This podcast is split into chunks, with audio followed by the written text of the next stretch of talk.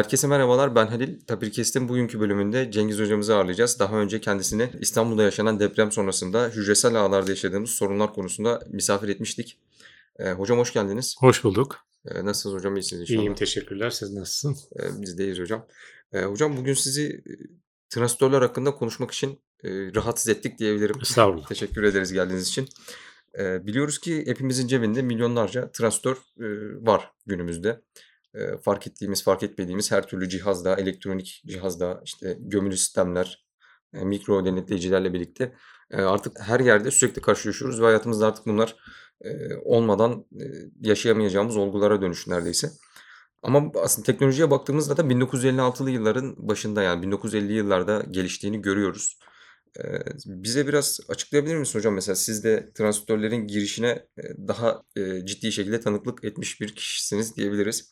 Hani hayatımızda neleri değiştirdi bu yeni transistörler, yeni teknoloji? Tabii o kadar yaşlı değilim ama Ama ben, eee, 20 yaşında olduğumu aslında söylediğinden çok öncesine dayanıyor. 1950'lerden öncesine dayanıyor.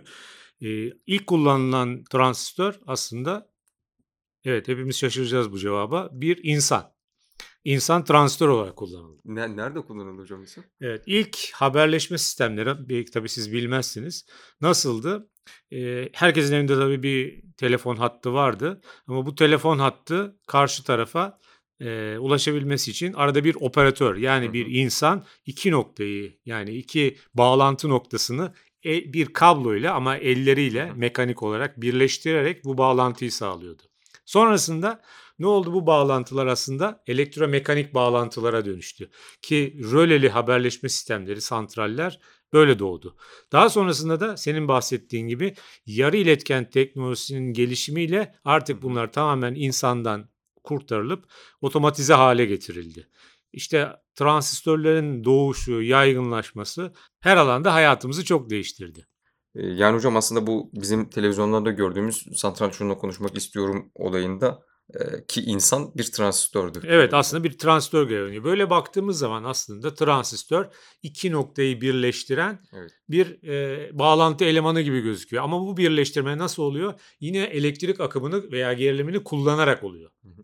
Peki ilk transistörler nasıldı hocam? Evet, Nasıl aslında baktığımızda evet, ilk transistörün tars tarihçesinden bahsedeceğiz ama daha öncesinde aslında transistör amacıyla kullanılan yine insan gibi transistör amacıyla kullanılan başka birtakım, eee, de şebeke elemanları da mevcuttu. Hatta bu şebeke elemanları memleketimizde ya ben çocukken insanlar bunları lamba olarak tanırdı. Evet. Lambalı radyo. Evet, evet, aynen lambalı radyolar. Mesela babamın bir tane lambalı radyosu vardı. Evet, bu içinde aslında lamba dediğimiz şeyler yarı iletken teknolojisini kullanan, bugünkü anlamda kullandığımız diyot, transistör ama tabii o zamanlar isimleri böyle değildi. Eee, dolayısıyla aslında aynı teknolojiyi bir anlamda diyelim kullanıyorlardı. Aynı amaç için kullanıyorlardı, farklı teknolojiyi kullanıyorlardı. Kullanılan teknoloji de yarı iletken teknolojisi. Eee, daha kimyasal bir olaydı hocam o zaman. Yani insanların bu lamba olarak bildiği aslında transistör olan elemanlar, eee, nasıl üretilmişti? Bunu nasıl gelişti bunlar? Evet, çalışma prensibi aslında şöyle. Aslında yarı iletken teknolojisine baktığımız zaman yarı iletken olayına iletkenlikle yalıtkanlık arasındaki bir bölge. Yani bu hı. ne? Aslında biz baktığımız zaman 2 noktayı biz birbirine bağlamak istiyoruz. Evet. Bunu nasıl yapabiliriz? Yani aslında istediğimiz istediğimiz anda bunun yalıtkan gibi davranması, başka istediğimiz bir anda da iletken gibi davranması. Yani iletkenliğini kontrol edebilmek. Tabii bunu yapabilmenin bir yöntemi gazları kullanmaktı. Gazın kimyasını kullanmaktı. Gazlar normalde ısıtılmadıkları müddetçe yalıtkanlar. Ama ısıtıldığı anda elektronlar iyonize oluyorlar, gazlar iyonize oluyorlar ve elektron hareketleri Hı hı. hızlanıyor ve elektrik akımını iletmeye başlıyorlar. Bu prensibi kullanarak, eee, bir cam tübün içerisine 2 elektrot bağlantısı yaparak ve 3'üncü de ortamı ısıtarak ve bu elektrotlardan bir tanesini ısıtarak ortamın iletkenliğini yani gazın iletkenliğini kontrol ederek ilk diyotu yani tek yönde akım ileten elektronik ilk birimi ürettiler.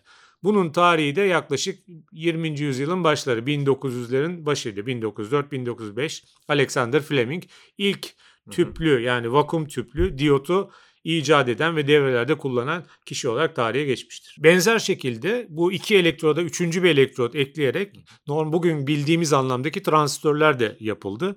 Eee, aynı şekilde transistörler de e, bu üçüncü bacaktan uygulanan gerilim belli oranda diğer iki elektrot arasındaki akımı veya gerilimi kuvvetlendirerek bugünkü bildiğimiz anlamda kuvvetlendiricilerinde temelleri atılmış oldu ve o günden itibaren de elektronik devrelerde kullanılmaya başlandı. Bugün bildiğimiz anlamda transistör icat edilene kadar. Neydi bu elektronik devreler? O zamanlar için radyo, bildiğimiz tüketici elektroniği, radyo devreleri, elektronik devreler, televizyon devreleri, efendime söyleyeyim haberleşme sistemleri buralarda hep tüplü e, dediğimiz bu vakum tüplü transistör ve diyotlar kullanıldı. Hatta ilk bilgisayar, yapılan ilk bilgisayar bu vakumlu tüpler kullanılarak yapılmıştı. ENIAC adı veriliyor. IBM'in ilk bilgisayarı. Oldukça büyük yani bizim kullandığımız sınıflar, ders verdiğimiz sınıflar kadar büyük bir odaya yerleşmiş ilk bilgisayar IBM'in ürettiği vakum tüplü ENIAC bilgisayarı. Yani o zamanlarda bir transistör e, bir avuç içi kadar falan mı? Büyük müydü hocam? Evet oldukça büyük yani Oldukça bir büyük. parmak büyüklüğünde orta parmak büyüklüğünde bu vakum tüp kadardı transistör. Ee, sonrasında tabii bildiğim konuşacağımız teknolojiyle bunlar çok çok küçüldü. Peki hocam bu geçiş nasıl gerçekleşti? Bu çalışmalara öncülük eden bilim adamlarını da dahil ederek e, biraz açıklayabilir misiniz? Şöyle oldu tabii aslında tüp teknolojisi neden bırakılmak zorunda kalındı? Aslında ona bakmamız gerekiyor. Baktığımız zaman tüp teknolojisi senin biraz önce de bahsettiğin gibi öncelikle e, boyutsal olarak çok büyük. Yani bir bilgisayar yapmaya kalktığınızda dediğimiz gibi bir sınıf kadar bir yer işgal ediyor. E, tüketici elektroniği de benzer şekilde. Dolayısıyla öncelikle kapladığı alan bir sorundu. İkinci sorun tükettiği enerji. Çok fazla enerji tüketiyordu. Çünkü hem siz elektrik akımında, iletimde elektrik akımını kullanıyorsunuz hem de gazı ısıtmak için elektrik akımını kullanıyorsunuz. E, dolayısıyla bu da bir sorun. Hızları ikinci sorun. Çok yüksek hızlara çıkılamıyor. Belli bir ölçüde ısınıyor gazlar ve soğuyorlar. Dolayısıyla iletim zamanı ve kesime geçim zamanı bir sorun teşkil ediyor. Bir diğer sorun da tabii üretim maliyetleri çok yüksek. Dolayısıyla hep başka bir teknolojiyi kullanma konusunda bir araştırma vardı. Nitekim bu araştırmada 1950'lerin sonuna doğru yaklaştığımızda 57'lerde William Shockley, Walter Brattain ve John Bardeen Bell laboratuvarlarında solid state dediğimiz katı halde bir bir malzemeyi, bir doğal elementi kullanarak iletkenliğini kontrol etmeyi başardılar. Ee, John Bardeen zaten daha sonrasında bu çalışmalardan ötürü birlikte Nobel ödülüne layık görülüyor. Doğru, hocam? doğru. Ee, John Bardeen'in özellikle vurgulamamın sebebi kendisi ikinci kere de e, süper iletkenler e, üstüne yaptığı bir çalışmadan ikinci bir Nobel Evet alıyor. aslında daha sonra bu diğer arkadaşlarıyla kendilerine katılan diğer arkadaşlarıyla birlikte e, üzerine çok daha fazla çalıştırma ve geliştirme yapıyorlar. Onlardan Hı. bahsedeceğiz. Ee, kendileri sanırım Bell laboratuvarlarından ayrılıp kendi işlerini kuruyorlar değil mi hocam? O, ben Doğru. Hatta bilmiyorum. bunlara e, bu 7 arkadaş, 8 hatta sonradan Evet. bir kişi daha katılıyor. Bunlara hain olarak hain sekizli diye isim veriliyor. E, normalde Bell laboratuvarlarında transistörü bulmuşken sonra özellikle William Shockley e, baskı yaparak kendi şirketlerini kurmaları, üretime girmeleri konusunda arkadaşlarını ikna ediyor ve e, Bell laboratuvarlarından ayrılmaya karar veriyorlar ki o Bütün- devir o zamanlarda e, herkesin bağlılık şirketlere bağlılık çok üst seviyede. O işte bu yüzden ayrılıkları için de kendilerine e, hain sekizi deniyor. Bell Laboratuvarı ayrıca e, o zaman devletleri çok yakından çalışan bir kurum diye biliyorum hocam. Hani ara, askeri Doğru. araştırmalar falan da orada yürütülüyor. Belki özellikle bu yüzden hain ilan edilmiş olabilirler. Olabilir. Yani Doğru Bütün ekibi alıp e, kendi şirketi mi kuruyor hocam sonra? Aslında şöyle tabii öncelikle yatırımcı ara- arayışına giriyorlar. Yatırımcı tabii o zamanlarda bilinen bir teknoloji değil. Yatırımcı bulmak çok zor. E, kanıtlanmış bir teknoloji değil. Dolayısıyla gerçekten e, çok ciddi arayış içindeler. En sonunda Fairchild isimli bugün bildiğimiz anlamda IBM'in sahibi olan kişiyle görüşüp onu ikna ediyorlar. Ama o da bir şart getiriyor. Diyor ki size gerekli mali desteği, finansmanı sağlarım. Ancak satış şirketin satışları belli bir orana ulaşırsa şirketinizi satın alma hakkını elimde tutmak istiyorum diyor. Güzel bir anlaşma yapmış hocam. Sonrasında da günümüz IBM'i doğuyor sanırım değil mi? Muhtemelen artık o kadar, alıyor. o, o kadar finansman ilişkilerini tabii bilemeyeceğim ama Yani evet böyle de gerçekten oluyor. Orası da enteresan. Şimdi burada e, bu sekizli bu şirketten ayrılıp Fairchild Hı hı. yarı iletken teknoloji şirketini kurduktan sonra tabii araştırmalarına devam ediyorlar bu şirket üzerinde de. Özellikle daha önceden bir başka bilim adamlarının çal- üzerinde çalışmaya başladığı bir teknolojiyi yine bu sekizlinin içinde yer- yer alan Robert Noyce Hı hı. kendisi de üzerinde çalışarak geliştiriyor ve ilk bildiğimiz anlamda monolitik integrated circuit dediğimiz tümleşik devre üretiyor. Yani tek bir devre çip üzerinde birden fazla transistör veya diyot içeren Hı hı. devreyi üretiyor. Bu konuda çalışırken Texas Instruments şirketi ilk patenti almış diye okumuştum ben. O arada bir şey mi var? Doğru. Evet bu konuda aslında yani tümleşik devre Integrated Circuit patentini ilk alan Texas Instruments'ten Jack Colby isminde bir mühendis. Ancak onun yaptığı Integrated Circuit e, monolitik bir integrated, circuit değil. Yani içerisinde transistörler birbirine bağlayan external kablo, harici kablolar kullanıyor. Bağlantılar kullanıyor. Altın ipliksi bağlantılar kullanılıyor. Dolayısıyla teknoloji birebir değil, uygun değil. E, ve üretimi de çok zor. Seri üretimi özellikle çok zor. Ancak ilk patenti alan şey olduğu için, e, Texas Instrument olduğu için e, daha sonradan aralarında sorun çıkıyor e, mahkemelik oluyorlar. Mahkemelik oluyorlar. Çünkü Robert Noyce'un ürettiği, ürettiği ve tasarladığı e, bu monolitik integrated circuit'lar piyasada bir anda hızla yayılıyor. Hmm. Çok fazla satış yapıyor ve hatta lisans altında, patent altında başka yarı iletken firmalar tarafından da üretilmeye başlanıyor. Tabii buradan gelen yüksek miktarda gelir Texas Instruments'ı kızdırıyor. Dolayısıyla Fairchild şirketini mahkemeye veriyor.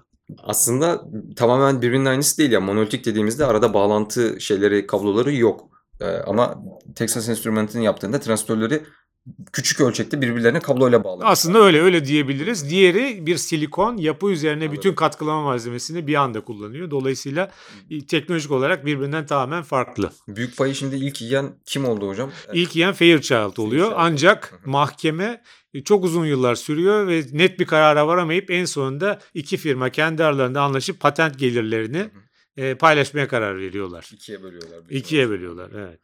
Yine bu ilk üretilen monolitik tümleşik devre Ay'a giden ilk uzay gemisinde Apollo'da kullanılıyor. Orada RTL olarak geçer. Resistor Transistor Logic diye. Bu ilk üretilen çipler burada kullanıldı. Özellikle Amerikan savunma sanayisine çok büyük satışlar yapıyorlar. Bu arada biraz önce şeyden bahsetmiştik. IBM'in sahibi, bu yatırımı yapan kişi, finansmanı veren kişi. Satışlar bu kadar büyüyünce ve firmada büyüyünce Fairchild'ı satın alıyor. E, hocam transistörlerin switch yani anahtarlama amacıyla communication'da kullanımından bahsettik. Ama e, kullanımının daha da geniş olduğunu biliyoruz sanırım. Bu bunları biraz açıklayabilir misiniz? Evet aslında transistör baktığımızda iki amaçla kullanılıyor.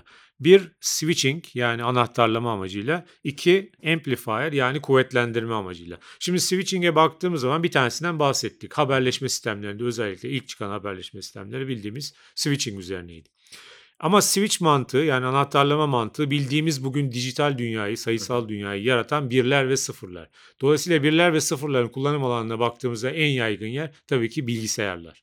Bilgisayarların içerisinde kullandığımız prosesörler tamamen bu sayısal bir sıfır mantığına dayanan işlemciler. Bunları da gerçekleyen en alt birim transistör. Dolayısıyla transistörün switch olarak kullanılmasında kullanıldığı en büyük alan mikroprosesörlerin üretimi. Tabii mikroprosesörlere gelmeden önce bildiğimiz derslerde de öğrendiğiniz tüm lojik devre kapıları, evet. basit işte flip floplar, ve veya kapıları, sequential, kombinasonsal devreler hepsi transistörün switch olarak kullanıldığı yerler. Bunların tamamının kullanıldığı yerlerde en karmaşık, en kompleksi bir mikroprosesör tasarımında kullanılıyor. İlk prosesörlerdeki transistör sayısı binlerle ifade edilirken bugün artık milyarlar seviyesine ulaşmış durumda teknolojinin ilerlemesiyle yarı iletken teknolojisinin üretimi. E, hocam aynı zamanda yükseltici olarak da kullanılıyor değil mi? Bizim kullandığımız sesi yükseltmek için kullandığımız entegrede pek çok transistör vardı diye biliyorum. Doğru. Aslında sadece switchleme değil, ikinci ana kullanım olanı da kuvvetlendirici. Neden kuvvetlendirici? Çünkü biraz önce hani vakum tüpler kısmında da anlatmıştık transistörler giriş gerilimi veya akımını belli oranda ve doğru e, tasarımla bozmadan kuvvetlendirme özelliğine sahipler. Yani hangi işareti uygularsanız kuvvetlendirilmiş olarak çıkışta da o işareti aynısını alabiliyorsunuz. Dolayısıyla siz bunu devrelerinizde kuvvetlendirici olarak kullanabiliyorsunuz. Hangi devrelerinizde kullanıyorsunuz? Tüm bugün kullandığımız elektronik haberleşmede, e, ses iletiminde, gö- görüntü iletiminde kullandığımız devrelerde mutlaka içinde kuvvetlendirici var. Neden? Çünkü antenle aldığımız işaret çok zayıf bir işaret. Piko amper, nano amper seviyesinde veya volt seviyesinde aldığımız işaretleri biz milyon kere, milyar kere kuvvetlendirip çıkıştaki birimlerimize iletmek durumundayız. Dolayısıyla burada tabii tek transistör değil çok katlı transistör veya çok katlı transistörlerden oluşmuş hazır kuvvetlendirici entegre devrelerini kullanarak Evet. biraz önce bahsetmiştik Robert Noyce'un icat ettiği bu entegre devreleri kullanarak bu kuvvetlendirmeyi sağlıyoruz. Dolayısıyla e, televizyon devrelerinde, cep telefonu devrelerinde, radyo devrelerinde iletişim communication özellikle komünikasyon, haberleşme, elektronik ekipmanlarında kuvvetlendiricilerin kullanıyoruz. Transistörün bu özelliğinden yararlanarak. Ee, hocam bir de konuyu tekrardan switchlere anahtarlamaya çevireceğim. Ee, binlerle başlayıp şu an milyarlara ulaştığımızı söylediniz. Bu konuda sanırım Moore yasası vardı bir de. Doğru. Gordon Moore 1965 yılında bir dergide kaleme aldığı bir makale yazısında şöyle bir şeyden bahsediyor. Bir entegre devrenin içinde kullanılan transistör sayısı her iki yılda bir iki katına çıkar diyor. Bunun üzerinden yıllar geçmesine rağmen gerçekten biz bu kuralın hala geçerli olduğunu görüyoruz. Senin de bahsettiğin gibi binler seviyesinden milyarlar seviyesine ulaştı Hı hı. ve daha da gider ilerleyecek gibi gözüküyor. Başlangıçta bu bir parmak kadar olan transistörler şu an nerelere ulaştı hocam? Yani na- na- nasıl bir ölçek Evet dediğin gibi çok büyük olan hani bahsettiğimiz ilk transistörlerden bugün artık nanometreler seviyesine yani birbiriyle arasındaki fark ve kendi boyutlu olarak baktığımızda nanometreler seviyesine ulaştı. Ama bu ne kadar daha ileri gidebilir? Tabii teknolojinin de bir sınırı var. Hani Moore yasası ilelebet sonsuza kadar devam edecek değil. Belli bir noktadan sonra artık atomik seviyede siz bakmak ve incelemek zorundasınız. Orada da kuantum mekaniği devreye giriyor. Bildiğimiz yasaları bırakıp kuantum mekaniğinin yasalarını uygular noktaya geliyorsunuz. O noktada artık yeni bir, bir takım bilimsel çalışmaların yapılması gerekecek. Gerekeceği gözüküyor. Evet. Hocam teşekkürler paylaştığınız bilgiler için. Bugün pek çok konudan bahsettik. E, transistörlerin geçmişinden nasıl ortaya çıktığından, işte dijital olarak transistörleri nasıl kullandığımızdan, ayrıca anahtarlama ve yükseltici devrelerine nasıl kullandığımızdan. Ama özellikle benim ilgimi mikro denetleyiciler kısmı çekti biraz. Sizden bu konu hakkında bir bölüm sözü alalım o zaman. Çok faydalı olur, güzel olur. Çünkü zaten bitirme öğrencilerimiz bitirme projelerinde gerçeklemeli devreler alıyorlar ve bu gerçeklemeli devrelerin içinde mutlaka mikro denetleyiciler oluyor. Dolayısıyla hani ben de vermiş olayım bu sözü. E, tamamdır hocam bu sözü aldık. Ben tekrardan sizin kapınızı çalacağım inşallah. E, teşekkür ederim bugün davetimizi kabul edip geldiğiniz için. Herkese iyi haftalar diliyorum. Rica ederim. Ben de iyi haftalar diliyorum.